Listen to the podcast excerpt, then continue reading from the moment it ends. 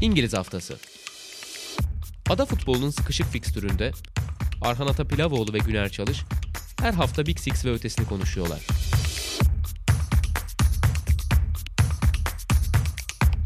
Statsbomb işbirliğiyle. Sokrates'ten, Sokrates Podcast'ten herkese merhabalar. İngiliz haftasının yeni bölümü ve yeni sezonuyla karşınızdayız. Ben Arhan Atapilavoğlu, sevgili Güner Çalış ile geçen sezon bıraktığımız yerden yeni sezonda da devam edeceğiz.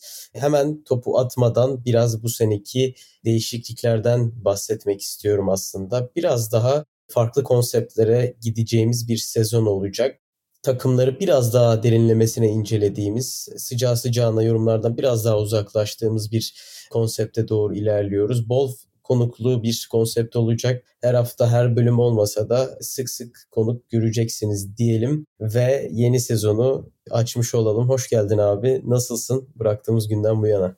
Hoş bulduk. İyiyim. Şu anda sıcakla mücadele halindeyim valla. Sen ne yapıyorsun? İyi ben de abi. Yani Avrupa'nın mücadelesiyle benzer bir mücadeledesin yani. Avrupa'da sıcaklardan çok fazla etkilenmişken dilersen biraz transferlerle açalım yeni sezonu.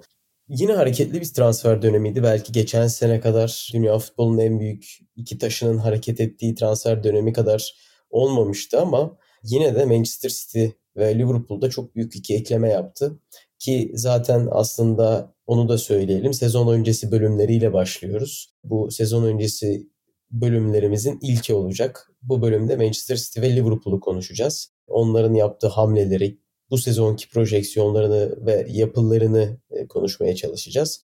Yaptığı transferlerle başlayalım. Tabii ki gündem elbette Darwin Nunez ve Erling Haaland. Zaten inanılmaz yoğunlukta devam eden bu rekabet şimdi forvetlerle de taşlandırıldı ve onların da rekabetini izleyeceğiz bu sezon. İkisi de aslında bir sahte dokuz sistemiyle oynuyordu. City'de Liverpool'da. Liverpool çok uzun süredir Jurgen Klopp'un geldiği günden bu yana neredeyse bir sahte dokuz sistemini devam ettiriyordu. Roberto Firmino ile başlayan ardından Diego Jota ile devam eden ve Sadio Mane ile devam eden bu yapı vardı. City'de ise bir buçuk senedir yaklaşık bir e, sahte doku sistemini görüyorduk. Orada da bu bir buçuk sene içerisinde hemen herkes oynadı. Foden'dan De Bruyne'ye, Jesus'a, İlkay'a bile varan bir e, yapı gördük. Bu iki yapının da aslında bugün itibariyle bakıldığında sona erdiği bir gelecek sezon göreceğiz gibi. E, oradan topu atayım sana. Bu ikilinin rekabetini öncelikle nasıl görüyorsun? Ve bulundukları takımlardaki yapıları sence ne oranda değiştirecekler? Evet işte geçtiğimiz sezon e, yaptığımız programlarda hatırlarsın aslında o son bölümlerde biraz bunu vurgulamaya çalışıyorduk. Yani doğrudan da söylüyorduk aslında. Gelecek sezon bu takımlar tekrar bir değişime uğrayacak. E, çok büyük ihtimalle işte gidenler olacak, onların yerine gelenler olacak ve e, bunun sonucunda da bu takımlar aslında çok radikal olmasa da yani tabii ki ikisinin de belli bir oyunun oynama biçimi var. E, yine de bir önceki sezona kıyasla önemli bir saha içinde strateji değişikliğine gitmiş olacaklar diye konuşuyorduk aslında. Bazı açılardan belki beklediğimizden daha büyük değişimler olmuş olabilir. Yani işte özellikle City için söylüyorum. Liverpool'da daha çok e, biliyorsunuz Salah'ın aslında takımdan ayrılması en azından kontratıyla alakalı sorun oldu konuşuluyordu geçtiğimiz sezonun son kısmında. Ama nihayetinde ayrılan işte Salah olmadı ve Mane'nin ayrılışı da bana göre en azından biraz aslında ani gerçekleşti. Yani öyle bir karar bir anda ortaya çıktı gibi. Yani belki kulüp içinde biliniyor tabii bilmiyorum da. Yani medya yansıması olup bittikten çok kısa süre sonra bir alıcı da buldu ve hani çok da zorlanmadan aslında bu transfer gerçekleşti. Hani biliyorsun artık özellikle bu transfer süreçleri de oldukça uzuyor ve bir yılan hikayesine dönebiliyor. İşte Barcelona'da özellikle görüyoruz e, bu yaz biliyorsun bu tarz hikayeleri. Barcelona'dan hem giden hem işte Barcelona'ya gelen oyuncular üzerinde söylüyorum bunu yani hangi kulüp daha büyük değişime uğradı uğrayacak belki istersen oradan da başlayabiliriz bilemiyorum. Haaland aslında biraz daha City'ye hani yakıştırılan diyeyim veya uzun süredir beklenen bir oyuncuydu. Çünkü hani Manchester City'nin özellikle Agüero'nun ayrılışından sonra bir forvet alma işi zaten takımın işte gelişimi açısından bir sonraki yapılacak hamlenin büyük ihtimalle oraya olacağını gösteriyordu. E, işte diğer yandan Haaland'ın zaten bunun üzerinde çok fazla duruldu transferi sürecinde. İşte babasının eski bir Manchester City oyuncusu oluşu, Haaland'ın küçüklüğünde de işte kulüple bir bağlantısı olması vesaire e, zaten hani bu iki ikisinin bir araya bir noktada geleceğini gösteriyordu zannediyorum. Ama işte yine geçtiğimiz sezonki programlarda yine belki konuştuğumuz bir şey. Haaland'la acaba City'nin stilistik uyumu nasıl olacak veya e belki çok da uymamaları belki City'nin lehine olan bir durum olacak. Onu da tabii şu an ben çok kestiremiyorum. Mesela hani bu örneği ben hatırlarsın belki Diaz üzerinden vermiştim. Diaz belki e, Manchester City'nin o pas oyununa inanılmaz uyan bir oyuncu değildi ama belki City'nin ihtiyacı olan da o lider karakterli biraz sert bir oyuncu arayışıydı işte savunmada ve o takımı farklı bir noktaya götürdü. E, City de işte o saf 9 numara bir oyuncu olmadan böyle bir oyun oynuyorken belki böyle birinin eklenmesi gerçekten takım başka bir noktaya götürecek. Onu bilemiyoruz. Ama aynı şekilde bence işte Mane'nin ayrılığının biraz daha ani gerçekleşmesi gibi e, zannediyorum Haaland'ın aksine Nunez'in de Liverpool açısından transferi biraz böyle oldu. Yani elbette bu takımlar bu oyuncuları işte arıyorlar, tarıyorlar listelerinde olan oyuncular ama işte atıyorum Haaland belki bir senedir e, City'nin gündeminde ise e, Nunez'in e, zannediyorum işte Liverpool'un gündemine girişi ve ağırlık kazanışı belki son 2-3 ayda oldu. Ve biraz da belki de e, Mane'nin de ayrılışıyla alakalı oldu diye zannediyorum. Belki buradan almak istersin. Hani ben şunu söylemek istiyorum daha ziyade. Hani oyun stillerini değiştirme anlamında e, çok büyük ihtimalle City'ye daha büyük bir katkısı demeyeyim belki ama fark yaratıcı bir etkisi olacaktır herhalde Haaland'ın Nunez'e göre eğer böyle bir karşılaştırma yapacak olursak. E sen aslında Mane'nin ayrılışıyla birlikte bir arayış olabileceğinden bahsettin. Benim de aklıma Nunez e, transferinde genellikle Haaland'ın City'ye transferinin netleşmesi de yatıyor. Yani Liverpool'un ben Haaland'ın gelmediği takdirde Nunez'e bu kadar fazla para vereceğini düşünmüyordum. E, doğrusunu söylemek gerekirse. Zaten hazırda işleyen bir sistem vardı. Tabii ki Mane sahte 9'u da oynayabilen, sol kanattan da çok fazla skor katkısı verebilen bir isim. Mane gitti ve Diaz'la yola devam ediliyor. Çok realistik bir düşünce olmazdı. Ama Haaland'ın gelişiyle birlikte Nunez transferinin de ben biraz hızlandığını düşünüyorum. Yani Liverpool'un hiç gündeminde yoktu ve bir anda alalım demediler. Ama Haaland'ın gelişiyle bu biraz hızlanmış olabilir diye düşünüyorum. Ya şöyle oluyor abi zaten çok büyük ihtimalle Mane'nin veya işte Salah'ın gitmesi ihtimaline karşı bu takımların belli bir kendi listeleri var diyelim ve işte o ihtimal devreye girince hemen o oyuncu devreye giriyor. Ama City'de bence zaten e, böyle bir durumdan ziyade hani Haaland, Haaland'ın gelişi daha yani e, ayrılıklardan bağımsız bir hamleydi gibi görünüyor. Böyle toparlayabilirim belki de. Tabii bence de öyle. Zaten muhtemelen geçen sene Çiki, Guardiola ve Ferran Soriano oturduğunda Harry Kane'i alamıyorsak bu sene oraya ikame edebilecek bir oyuncuya gidelim ve yine yüklü bir miktar mı verelim? Yoksa bir sene daha biz sahte 9 sistemi devam ettirip şampiyon olabilir, Şampiyonlar Ligi'nde ileri gidebilir ve sonrasında Haaland boşa çıkınca Haaland ihtimalini değerlendirelim mi diye düşünülmüştür diye tahmin ediyorum ve muhtemelen geçen sene Harry Kane'in olmadığı denklemde ikinci senaryoya gittiler ve bence mantıklı olan da buydu. Biraz daha yapı özelinde değerlendirmeye girmek gerekirse şimdi şöyle bir nokta var. Biz Pep Guardiola takımlarına gelen oyuncuların özellikle bu bir hücum oyuncusuysa çok rahat bir şekilde adapte olamadığını biliyoruz. Bu e, Guardiola'nın transfer ettiği ya da onunla birlikte çalışan oyuncularda gördüğümüz şeyler. Bu Sterling de bu değişimi yaşadı. Agüero da bu değişimi yaşadı. Foden'ın adaptasyon sürecinde de bunlar yaşandı. Jesus'ta da yaşandı ve muhtemelen Haaland'da da yaşanacak.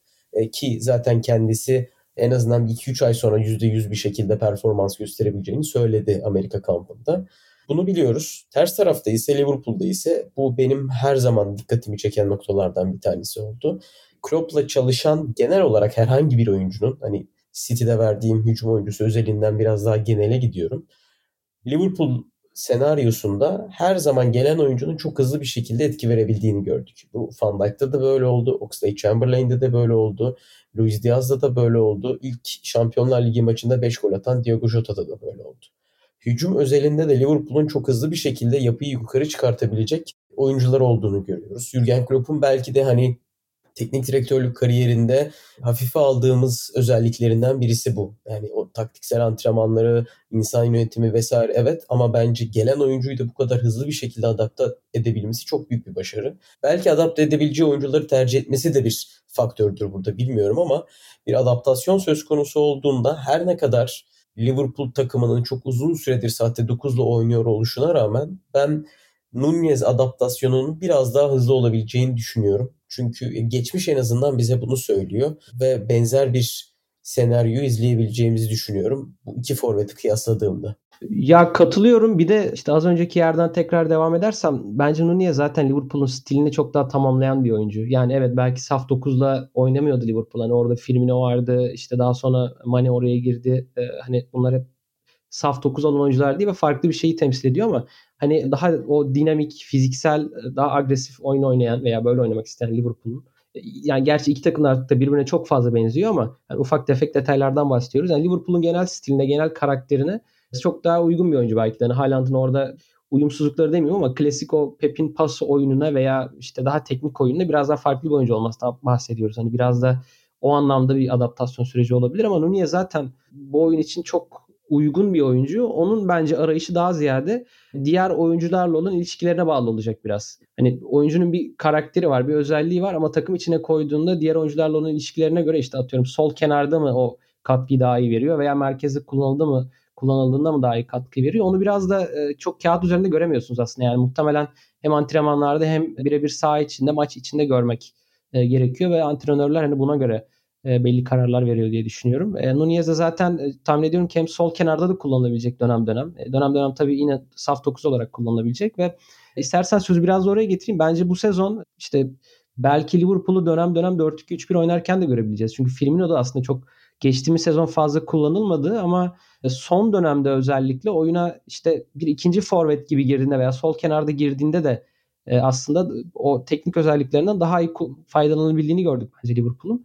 Belki bu sezon dönem dönem öyle kullanıldığını da göreceğiz. Çünkü aslında ön alanda çok fazla oyuncu da birikti Liverpool'da. Yani işte önceden bir 3 tane çok önemli oyuncudan bahsedip aslında arkalarını çok iyi doldurulamadığından falan söz ediyorduk. Şimdi elinde kullanabileceği çok fazla oyuncu var Klopp'un ve işte fikstür yoğunluğunu işte bu sezon oynanacak, sezon ortasında oynanacak Dünya Kupası'nı falan da düşündüğümüzde ve belki istersen oraya da geliriz. 5 oyuncu değişikliği hakkı da geldi bu sene Premier Lig'de ve işte belli okuduğumuz haberlere göre örneğin Richarlison transferi bile hani biraz bu düşünülerek yapıldığından falan bahsediliyor. Hani biraz basketboldaki gibi hani oyuncuları aslında daha rotasyonel kullanılacak bir sezon ortaya çıkabileceğinden söz ediliyor. Hani o anlamda da bence Nunez çok daha fazla alternatif sunuyor açıkçası Liverpool'a ve daha çabuk adapte olabilir Haaland'dan. Sen konuşurken aklıma iki şey geldi. Bir tanesi Nunez'i ilk izlediğimde oyuncunun durmadan kendini sol kenara deplase etmesi çok dikkatimi çekmişti.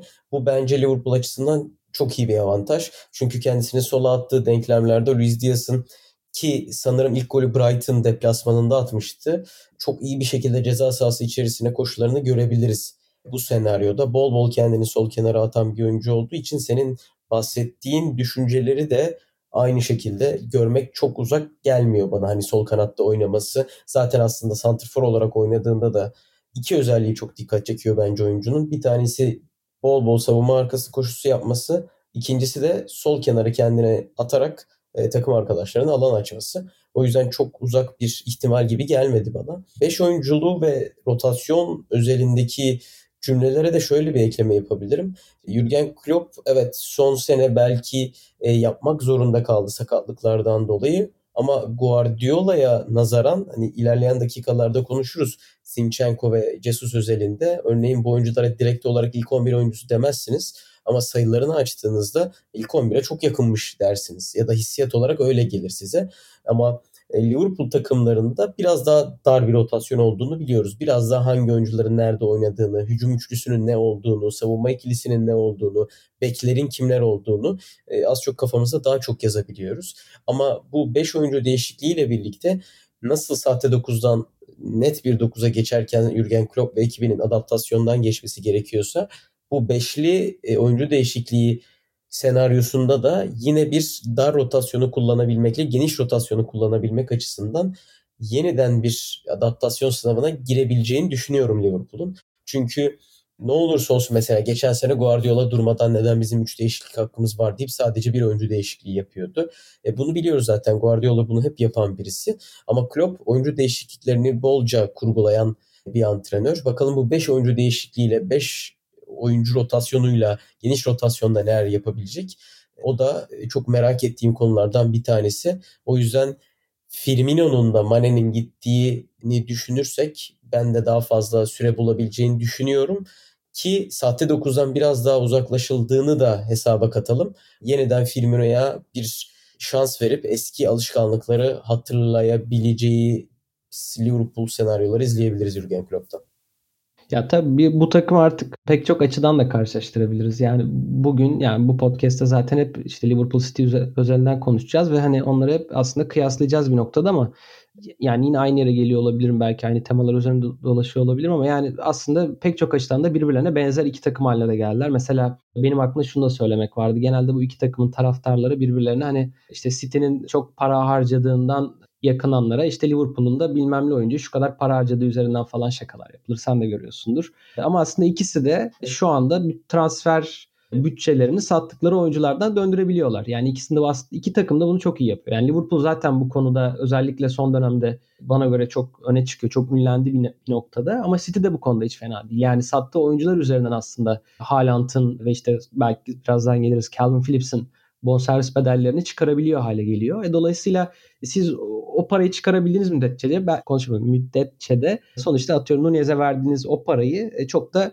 bir önem ifade etmiyor. Çünkü Nunez gerçekten sizin istediğiniz aradığınız bir profil olduğu için çok da bir e, size e, nasıl diyeyim önemi olmuyor. Yani aynı Van Dijk'te olduğu gibi e biliyorsun yani Liverpool'da oyuncu satışlarından oldukça önemli gelir elde etti bu sezon. Aynı şekilde City'de. Yani on, belki ondan da bahsedebiliriz. Yani birbirlerine olumlu özelliklerinde bence çok iyi anlamda birbirlerinden alıyorlar ve işte bu sene bir bundan bahsedebiliriz. Belki tekrar ikisinin de saf 9'a geçiyor oluşundan bahsedebiliriz. Yani veya işte taktiksel detaylarından bahsedebiliriz. Yani hani biliyorsun aslında City ilk sezonla başladığında e, Pep Guardiola ile işte iki tane biliyorsun serbest 8 dediğimiz oyuncuyla oynuyordu. Daha sonra daha farklı formasyonlara geçti. Bana göre en azından benim en çok dikkatimi çeken şeylerden biri işte özellikle bence çift pivot kullanıyor hale gelişiydi atıyorum. İşte belli maçlarda Bernardo Silva'yı geriye atıp e, ikili gibi kullanıp önlerinde bir oyuncuyu kullanıp özellikle büyük maçlarda biraz daha mesela kontra hata yatkın e, bir takım haline gelişiydi. Ama her sezonda da bu takımların e, belli bir aşama atlayarak belli ufak tefek değişikliklerle bir yeni bir döneme geçtiğini gördük.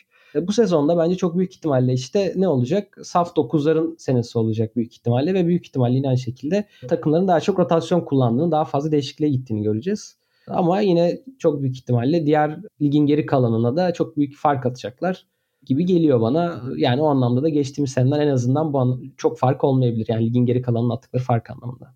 Evet, sen hazır gelenler gidenlerin parasıyla ödeniyor demişken aslında City'deki biraz gidenlere bakmak gerekiyor sanki. Evet orada gidenler daha çok aslında problem yaratabilir. Evet yani Mane'yi konuştuk zaten Liverpool cephesinde ama City'de son birkaç senenin en özel birkaç oyuncusu takıma veda etti. Bunlardan bir tanesi Raheem Sterling ki yani Sterling'i ben bildim bileli ha gitti ha gidecek dedikoduları vardı. Özellikle İspanya'ya gitmesi konuşuluyordu. Chelsea'ye gitti. Jesus ve Zinchenko da Arsenal'a gitti. Şimdi şöyle pas atacağım sana. Bu üç oyuncunun da bence belirli bir şekilde City'ye büyük katkıları var. Sterling'den başlayayım. Hı hı. Sterling net 10-15 gol garantisi olan bir oyuncu. Skor katkısını Kesinlikle. devreye soktuğunuzda bu sayı daha da fazla artıyor. Ve Manchester City'nin böyle bir oyuncuya her zaman ihtiyacı vardı.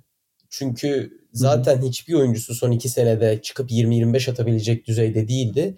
Ve Sterling size en formsuz döneminde de en formda döneminde de en kritik anlarda ortaya çıkıp bir şekilde maçı alan e, goller atabiliyordu. Burada iki Hı-hı. soru var. Bir, Sterling'in yokluğunda orada kanatlardan nasıl bir gol katkısı devşireceksiniz? Çünkü Jack Grealish çok golcü bir oyuncu değil. Phil Foden Sterling kadar golcü bir oyuncu değil. Mahrez istikrar açısından bazen çok iyi sezonlar, çok iyi dönemler geçirip bazen onun altında kalabilen bir oyuncu. Burada bir soru işareti var ama ikinci soru işareti de aslında bir kontra soru olarak ilkine. Erling Haaland'ın varlığında sizin bir golcüye mi yoksa bir yaratıcıya mı ihtiyacınız var? Burada topu sana şöyle bırakacağım. Ben yaratıcının daha fazla ön plana çıkabileceği bir Manchester City izleyeceğimizi düşünüyorum. Bunu muhtemelen de zaten görmüşsündür. Amerika kampında Haaland'ın ilk maçında e, sanırım Bayern maçı. Grealish'le Haaland'ın bir konuşması var soyunma odasına doğru giderken. Sana aşağı inip bu kadar fazla pas atacağımı söylemiştim maç öncesinde. Sıfıra inip pas atacağımı söylemiştim şeklinde. Şimdi Jack Grealish'in en büyük alameti farikalarından biri Haaland'da da söylediği gibi bunu Aston Villa kariyerinde de biliyoruz. City kariyerinde özellikle en çok etkili olduğu e, sekanslar o sekanslardı sıfıra inip ceza sahasının ortasına ya da dışına top çıkarması. Şimdi ceza sahası içerisinde City'de böylesine bir bitirici yokken bu topların anlamı çok fazla olmuyordu.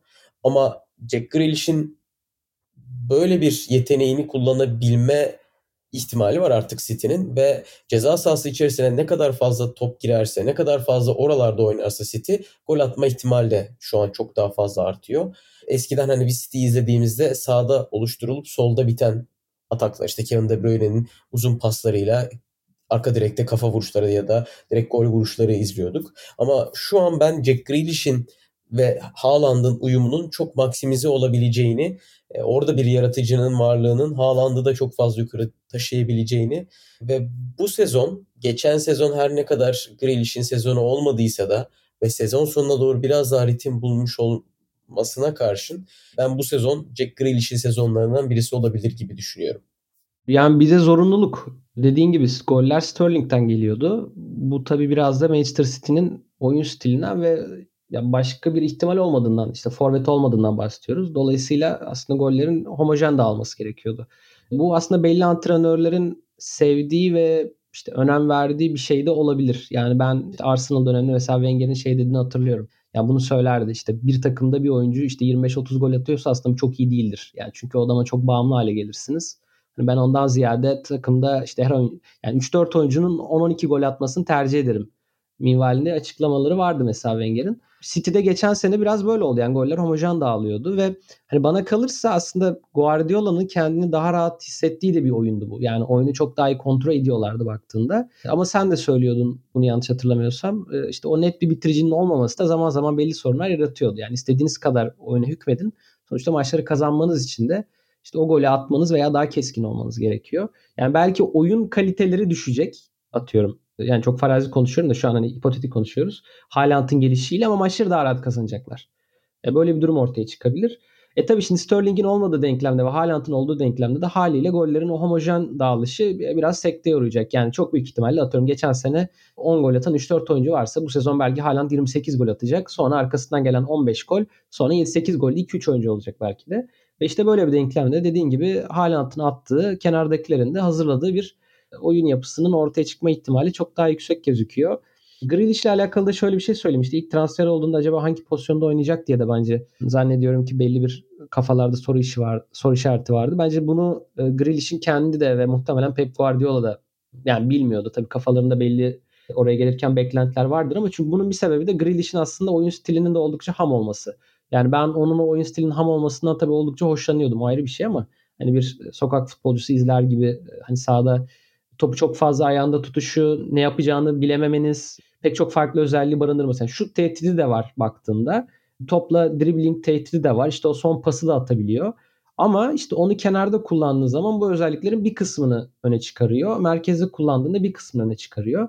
İşte Grealish'i atıyorum bir merkez orta saha gibi, orta üçünün bir elemanı gibi kullandığında aslında çok skorer değil de topu oraya getiren, topu sende tutan biraz daha Bernardo gibi bir oyuncuya evrilebiliyorken kenarda oynadığında skorer özelliklerini daha çok kullanabiliyordun.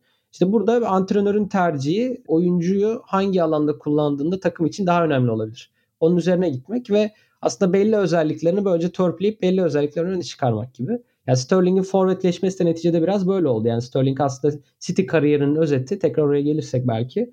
E, City'ye gelirken evet işte ofansif katkısı yüksek olan aslında bir, onun dışında biraz istikrarsız ama daha çok bir kenar oyuncusu gibiydi. Ama buradan ayrılırken gerçek bir forvet gibi çıkıyor. Yani aslında Cristiano Ronaldo'nun atıyorum Manchester United kariyerinin başlangıcı ve sonu gibi düşünebilirsin. Yani e, korkutucu bir kenar oyuncusundan bir kenar forvet evrilişi gibi. E, Grealish de hem işte Aston Villa döneminde Dean Smith'in söyledikleri hep bu yöndeydi. Zannediyorum Guardiola da artık biraz ondan bunu bekliyor. Gol atması. E, çünkü çok skorer bir oyuncu değildi. Ben ilk geldiğinde Grealish'in açıkçası merkezi kullanılma ihtimalinin daha yüksek olduğunu düşünüyordum. Çünkü onun esas fark yaratan özelliğinin e sen de biliyorsun işte çok fazla faal yapılan bir oyuncu. En fazla faal yapılan oyuncusuydu her zaman. Bu top tutucu özelliğinin özellikle de işte büyük maçlarda vesaire City için önemli olabileceğini düşünüyordum.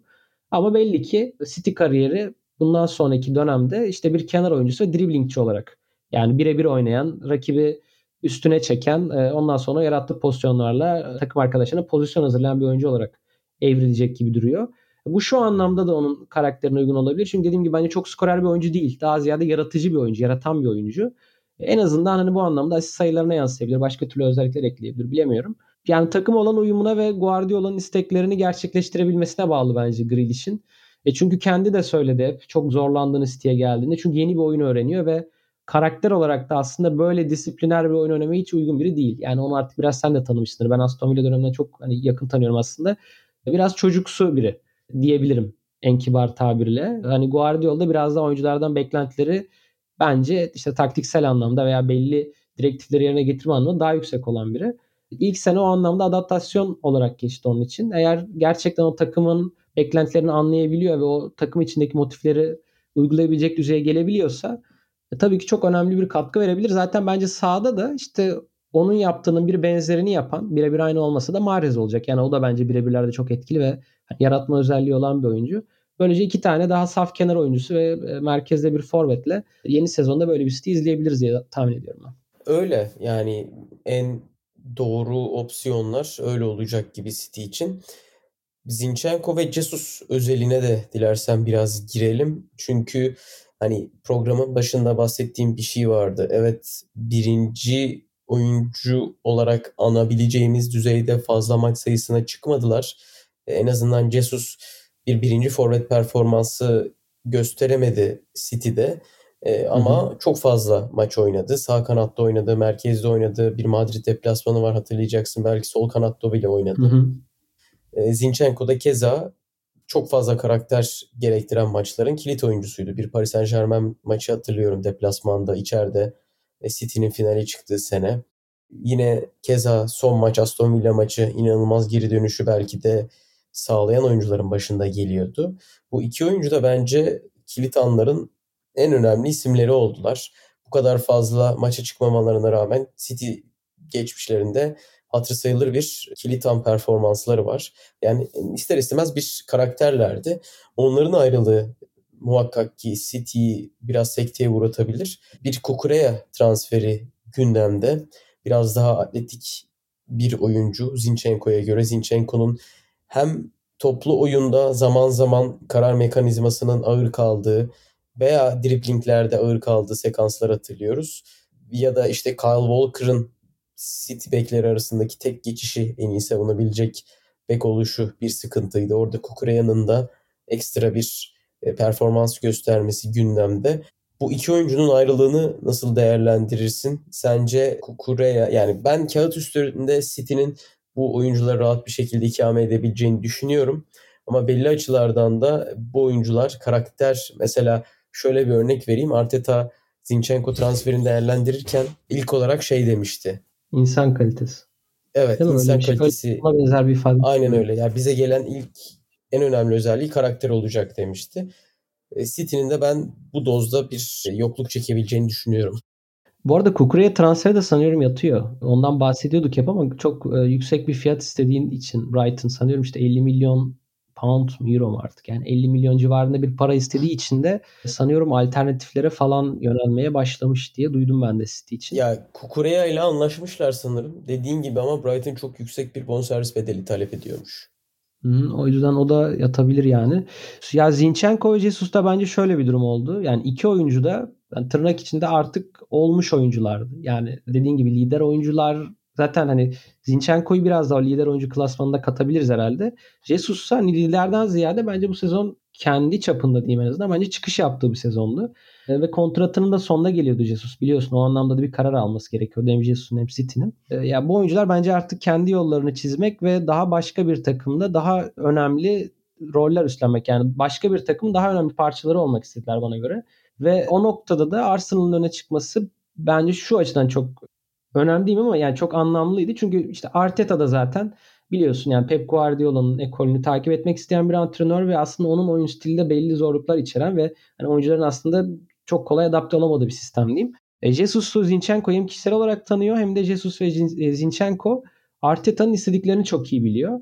E, bununla beraber Arsenal'a gittiklerinde kendilerini çok daha iyi ifade edecekler. Yani kendilerini çok daha ön plan atabilecekleri bir e, durum olacak. O yüzden iki taraf için de çok herhalde anlamlı transferler oldu. Ha Jesus'un gidişi çok büyük ihtimalle çok daha az bir sorun yaratacak bence e, Manchester City için ama belki Zinchenko'yu çok hani önemli bir alternatif olması açısından söylüyorum. O çok farklı pozisyonlarda kullanabiliyor, çok farklı işlere yarayabiliyor. Belki daha büyük bir kayıp olabilir gibi geliyor bana. Ama senin de dediğin üzere biraz da gelecek oyuncuya bağlı. Yani Kukureya'nın gelişiyle işte yeni alternatifler de doğabilir. Örneğin işte defansif anlamda senin dediğin gibi mesela Kyle Walker'ın yaptığı etkinin bir benzerini orada yapabilir. Yani daha fiziksel, daha atletik bir oyuncu oluşu belki City'ye farklı anlamda katkılar yapabilir. Yani hani oyunu daha önde oynamalarını, daha rahat hücum edebilmelerini de belki sağlayabilir. Biraz şöyle gelecek bir... oyuncunun profiline bağlı bence. Ne kadar arayacaklar Zinchenko'yu. Ya şöyle bir ekleme yapabilirim oraya. Şimdi Cancelo aslında bir sağ bek. Bunu unutmuş olabiliriz ama sol bek performansından dolayı City'deki. Şimdi siz sol beke Kyle Walker'ın ikamesi bence yok. Yani e, geçiş hücumunu, geçiş savunmasını en iyi yapabilen oyunculardan birisi dünya üzerinde. Hatta Eden Hazard Real Madrid e, röportajlarında bu sezon en zorlandığı beke Kyle Walker demiş. Hı hı. Kendisi inanılmaz bir seviyede.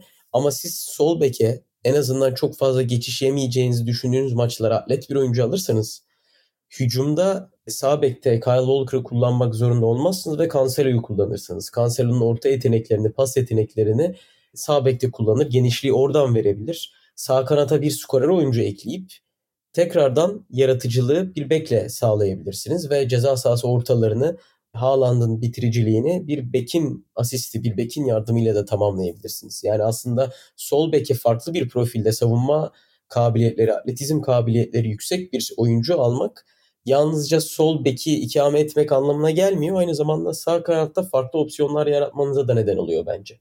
Hı hı. Ya bir de Grealish'in içe kat edeceği bir oyun stilinde tabii çizgiye basan bir bekte herhalde daha iyi olacaktır. Yani çünkü Grealish çok daha merkeze gelmeyi seven bir oyuncu. Eğer solda çok fazla Grealish kullanılacaksa o yüzden söylüyorum. Yani Cancelo'yu da orada kullandığınız zaman ters ayaklı olduğu için bence orada yani kendi ayağını kullanan bir oyuncu daha iyi olabilir gibi geliyor belki de.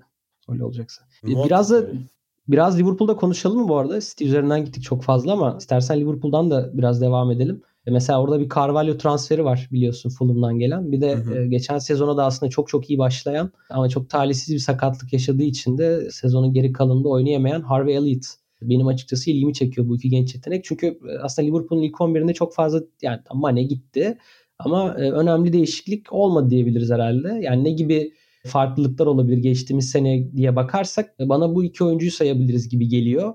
Dilersen biraz Liverpool'dan da bahsedelim.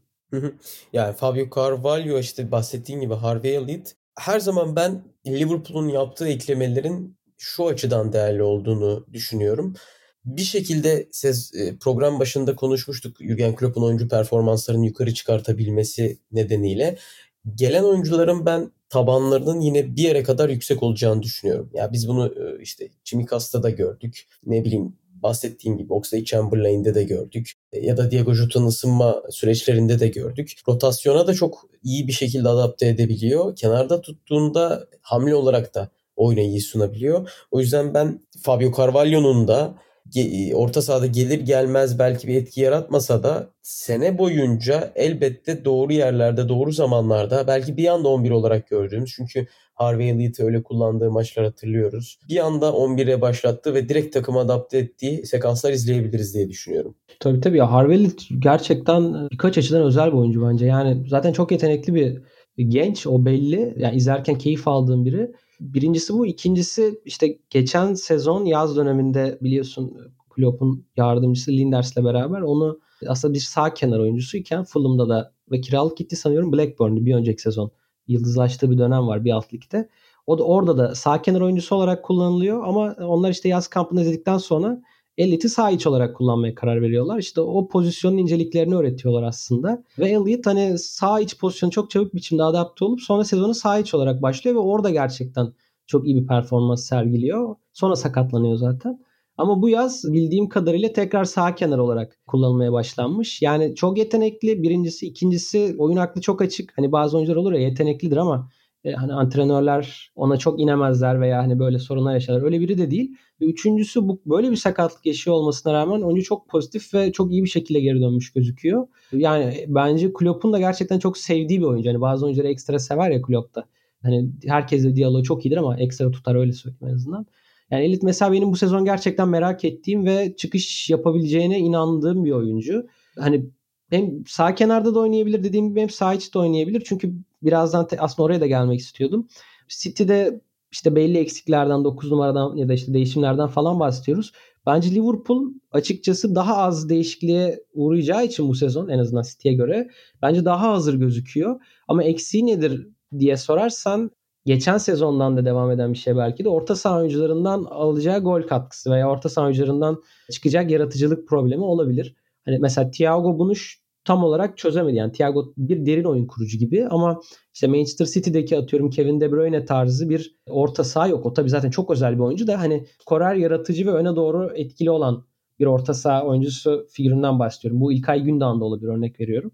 Ama işte belki Keita'dan böyle bir etki bekliyorlardı. Senelerdir o tam olarak çıkmadı. İşte o oyuncular sözü daha oraya getireceğim. Belki Fabio Carvalho belki Elite olabilir. Yani ilk 11 oyuncusu olarak düzenli olarak bu katkı vermeseler de dönem dönem arayışa girdiği dönemlerde Liverpool'un o katkı verecek oyuncular belki bu ikisi olabilir.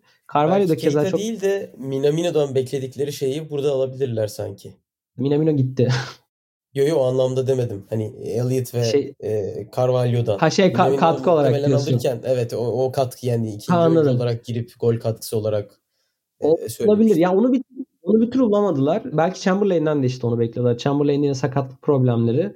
Ben hazırlık maçını izlemedim açıkçası da yine anladığım kadarıyla bir şekilde iyi başlayıp e, sonra hemen çabucak sakatlanıyor ve hani artık Chamberlain klasiği oldu. Bence o yani Liverpool adına sezonun önemli kısımlarından biri olabilir ki işte Firmino acaba ikinci forvet olabilir mi derken biraz şeyim de buydu. Yani sıkıştıkları noktalarda Firmino'yu işte ikinci forvet gibi kullanıp o yaratıcılığı ondan alabilirler. Hani o anlamda biraz hani bu gözleyle bakı bu gözle de bakacağım bir sezon olacak. Onu da eklemek istedim ve e, hani Carvalho'yu açıkçası çok tanımıyorum. Geçen sezon Championship'i de öyle yakından takip ettim falan söyleyemem ama çok övülen bir oyuncu. Ama Elliott'i gerçekten izleyip beğendiğim de bir oyuncu. O yüzden onun e, bu sezonda performansını açısı merakla bekliyorum öyle söyleyeyim. E, ben de şunu söyleyeyim öyle kapatalım Liverpool bahsini de. Curtis Jones, Harvey Elliott, Carvalho aslında geleceğin orta sahasına da biraz şekillendirmeye başlıyor sanki Jurgen Klopp. Çünkü ne olursa olsun bu tarz takımlarda her zaman gelecek planlanıyor ve geleceği planlarken biraz da biz Liverpool konuşurken hep şunu konuşuyoruz. Gol katkısı. Hücum oyuncularından geliyor, yaratıcılık katkısı. Beklerden geliyor. Orta sahada genellikle ikinci toplar, e, dinamizm, tempo bunu sağlıyor. Bu yüzden orta sahadan çok fazla gol katkısı alamıyor oluşu Liverpool'un çok büyük bir sorunu değil. Elbette tabii ki alabilse şapkadan biraz tavşan çıkartsa iyi olur. Ama hani senin de bahsettiğin bu sezon için yaptığın projeksiyon özelinde gelecek için de bir projeksiyon yaparsak Elliott da, Curtis Jones da, Fabio da e, daha çok tekniğiyle ön plana çıkan hani, evet. hani, Henderson gibi ya da Keita gibi çift oyun oynayan dinamik oyunculardan ziyade biraz daha topla daha iyi olan oyuncular olduğu için geleceğe de bir projeksiyon yapıyor olabilir Jurgen Klopp diyelim. Hı-hı. Ve dilersen son bölümde hani gelecek programa da pas atacağımız bir noktaya gelelim. E, şimdi Hı-hı. Bu iki takıma özel bölüm çekiyor oluşumuz bile aslında bir mesaj. Yani onların bize zorla dayattığı bir mesaj aslında. Son yılların açık ara en hegemonya kuran iki takımından bahsediyoruz. Birisi şampiyon olması, diğeri oluyor ve e, bu iki takımdan birisi açık ara yapıyor. 2019-2020'de Liverpool'un ve 100 puanlı şampiyonlukta City'nin yaptığı gibi. Bu bir e, aslında City için konuşuluyordu bu sezon şampiyonluk kazandığında ama bu iki takım arasında gelen bir hanedanlıktan e, söz edebilir miyiz? Bunu konuşmak istiyoruz biraz. Hı hı. Çünkü çok uzun süredir kapattılar ligi. Bence kapatmaları inanılmaz absürt bir durum değil. Evet Premier Lig için olabilir absürt bir durum ama şöyle bir şey var Hani bunu aramızda da konuşmuştuk. Şu an bir ikinci, üçüncüden ziyade geri kalan dört takım şampiyonluktan kendi arasında. Öte, evet hem kendi arasında oynuyorlar hem de bu takıma ne kadar yaklaşabiliriz şeklinde konuşuyorlar. Yani hep City ve Liverpool'u olmuş bir proje olarak görüp bizim onlara yaklaşmamız gerekli. Onlar gibi olmalıyız cümleleri kuruluyor. Yani yakınında bile değiller. Aynen öyle. Baktığımız zaman. Tabii ki bir ikinci çıkabilir futbol bir sürpriz olabilir ama gerçekten hani konuşurken ilk iki belli. Ya şampiyon kim olur tartışması ve üçüncü kim olur? Yani geri kalanların en iyisi kim olur şeklinde bir tartışma e, somut somut birkaç örnek vereyim mi hatta yani sen söylerken şimdi mesela aklıma gelenler geçen sene hatırlarsın Ragnik işte şu kadar transfer dönemine ihtiyacımız var. Çünkü işte Liverpool e, bu takımı 4 transfer döneminde demişti mesela atıyorum Liverpool örnek veriyor. Bu sene işte Chelsea'yi satın alan yeni sahiplerinden Ted Bowley mesela Liverpool modelini örnek almak istediğini falan söylüyor. Hani oradaki transfer modeli. Yani dediğin gibi bu takımlar hem e, hakikaten topladıkları puan ve sahada görünen e, yani çok ekstra bir şey söylemeye gerek yok. Gerisindeler. Bunun ötesinde söylem olarak da zaten doğrudan bu takımlara örnek aldıklarını söylüyorlar. Aynı ligde olmalarına rağmen yani hani ilk 4 işte ilk 6 falan diyoruz hani top 4 top 6 falan ama aslında ilk 2 ve devamı var. Hani bunu sen de aslında böyle sanıyorum dile getirmişsin yakından. Sana da oradan atayım pası. Evet ya işte gelecek ay için Ağustos sayısı için dergiye bir yazı yazdım. Bir Premier Lig e, sezon öncesi bakışı ve attığım başlık 4 artı 2 idi. Çünkü gerçekten kimin söylemine baktığınız zaman hatta bugün Twitter'da da paylaştım. Arteta'nın bir All or Nothing belgeselinde anlattığı bir sekans var bir takım içi toplantısında. City olmuş takım olarak yani çok yüksek performans veren bir takım. Bu, bu takıma yenilmemiz anormal değil diyor. Yani City'ye ve Liverpool'a yenilmek aslında baktığımız zaman kağıt üstünde biz bunları Big Six olarak nitelendiriyorsak ayıp değil, normal, gayet sıkıntı değil. Zaten kazanmalarını bekliyorduk. Yani City ve Liverpool'un geri kalan dört takıma yenilmesi çok büyük bir sürpriz olarak lanse ediliyor artık. Aradaki fark o kadar açılmış durumda. Evet yani ben de işte onu biraz tarihsel perspektife de e, oturtmak istiyorum izninle. Biraz uzatabilirim aralarda beni o yüzden kesebilirsin hiç şey yapma.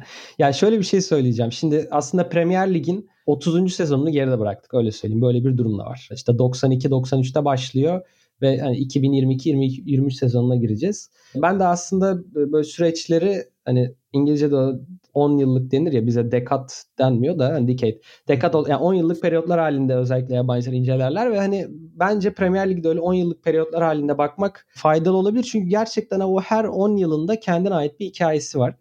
Şuradan geleyim, ilk baştan başlayayım. Yani Premier Lig öncesi dönemde aslında biz Manchester United'ı bu kadar dominant bir takım olarak görmüyorduk. Yani İngiltere futbol tarihinin önemli takımlarından biriydi Manchester United. Ama mesela Premier Lig başlamadan önce sana şöyle söyleyeyim. Liverpool 18 şampiyon oluyor 18 kez. Arsenal 10 kez. Everton 9 kez. Manchester United 7 kez. Yani evet önemli bir kulüp. Ama e, şüphesiz ki herhangi bir bu anlamda dominasyon yok. Ama sonra ne oluyor? İşte Premier Lig başlıyor. İlk 10 sezonunda Manchester United'ın 7 kez şampiyon olduğunu görüyoruz. İki kez Arsenal şampiyon oluyor, bir kez Blackburn şampiyon oluyor. Ama burada daha bence değerli olan bir şey var. Yani Manchester United hemen hemen her sezon ilk ikide. Yani ilk ikinin dışına çıktı tek bir sezon var. O da 10 yıllık periyodun son sezonu. Yani orada gerçekten çok ciddi bir e, Manchester United dominasyonunun başladığı bir dönemi görüyoruz. Ve şöyle oluyor. O dönemin ikinci 10 yarısında da Manchester United Arsenal rekabeti başlıyor. Premier Lig'in işte ikinci 10 yılına giriyoruz. Bu sefer burada Manchester United'ın esas rakibi olarak Chelsea öne çıkmaya başlıyor. Tabi bunun da çok bariz bir sebebi var. İşte Roman Abramovich'in girişi, oradaki para, e, öncelikle Jose Mourinho'nun rekabetçiliği ve daha sonra o dönemin devam ettirilmesi.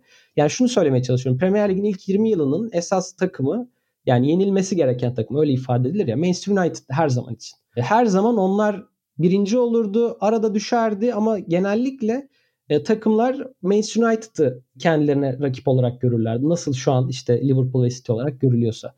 Üçüncü 10 yılda ise şöyle bir değişiklik oldu. Manchester United'ın yerini bir başka Manchester temsilcisi olan Manchester City aldı. Artık bu çok net. Ama bu da aslında çok yakın dönemin bir hikayesi oldu. Yani son Premier Lig'in son 10 yılında aslında 2-5 yıla bölebiliriz. İlk 5 yılında Manchester City'nin böyle bir dominasyonu olduğundan söz edemiyoruz. Hatta orada çok büyük bir karmaşa var. Yani bir fetret devri gibi bir dönem var gerçekten. Çünkü neden? E, Alex Ferguson emekli oluyor. Yani orada çok büyük bir artık United otoritesi tamamen kayboluyor.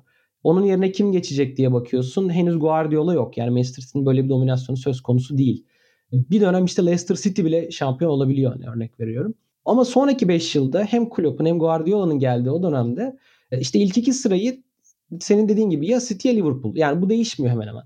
Son 5 sezonda Manchester City tamamında ilk ikide.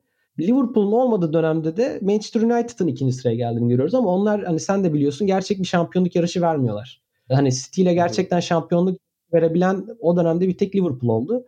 Yani şunu söylemeye çalışıyorum. Evet gerçekten bir hanedanlık o hegemonya dönemi başlamış durumda. Yani çünkü işte son 4 sezonda bu takımlar 3 kez ilk 2 sıraya almış durumdalar.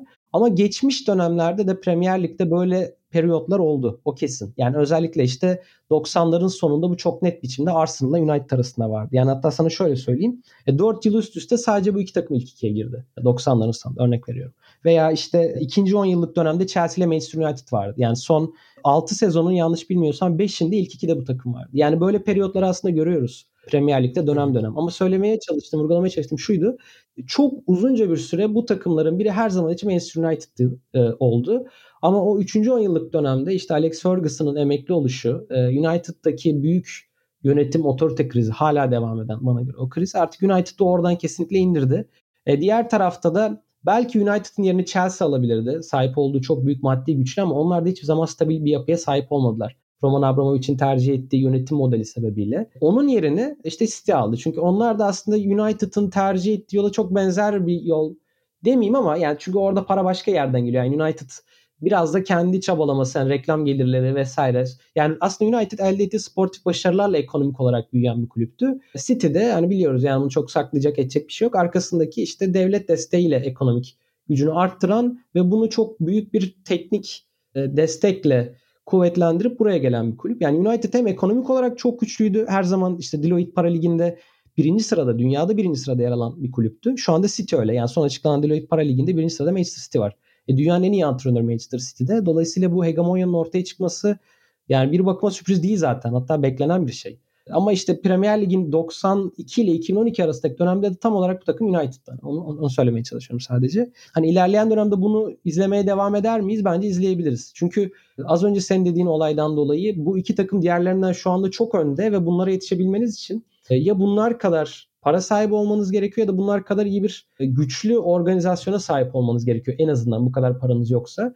Ve bence bu kadar güçlü bir organizasyona sahip olan bir kulüpte yok. Arkadan gelen dört takım arasından söylüyorum en azından. Arsenal o takım organizasyon olarak bence hiç fena gitmiyor şu anda Arteta ile ama o kadar paraları yok mesela. Manchester United zaten kaos içinde. Tottenham şüpheli diyorum. Chelsea de soru işareti. Tottenham kısa vadede olabilir. Yani Conte'nin antrenörlük becerileri sebebiyle belki işte bir sonraki podcast'te konuşacağız. Yani onları bence en çok zorlayacak takım şu anda Tottenham ama hani biraz daha orta vadede bakarsak önümüzdeki 2-3 sezon için bakarsak ben bu hanedanlığın, bu hegemonyanın devam edeceğini ve işte aynı ikinci 10 yıldaki Chelsea United veya birinci 10 yıldaki Manchester United Arsenal rekabetleri gibi nispeten uzun süren bir rekabet izleyeceğimizi düşünüyorum açıkçası. Öyle söyleyeyim, böyle toparlayayım.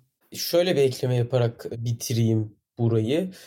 Bahsettiğim Gomonyalarda bir hanedanlık söz konusu olan her noktada bir teknik direktörün o döneme damga vurması var. 90'ların sonunda 2000'lerin başında Arsenal United'dan bahsettik. Wenger ve Sir Alex Ferguson'ın istikrarlı bir şekilde kulüplerinde kalıp orayı yüceltmelerini görüyoruz. Chelsea'nin devreye girdiği süreçte bir Jose Mourinho etkisi görüyoruz. Çok hızlı bir şekilde geliyor ama hala Sir Alex Ferguson'ın devamı var.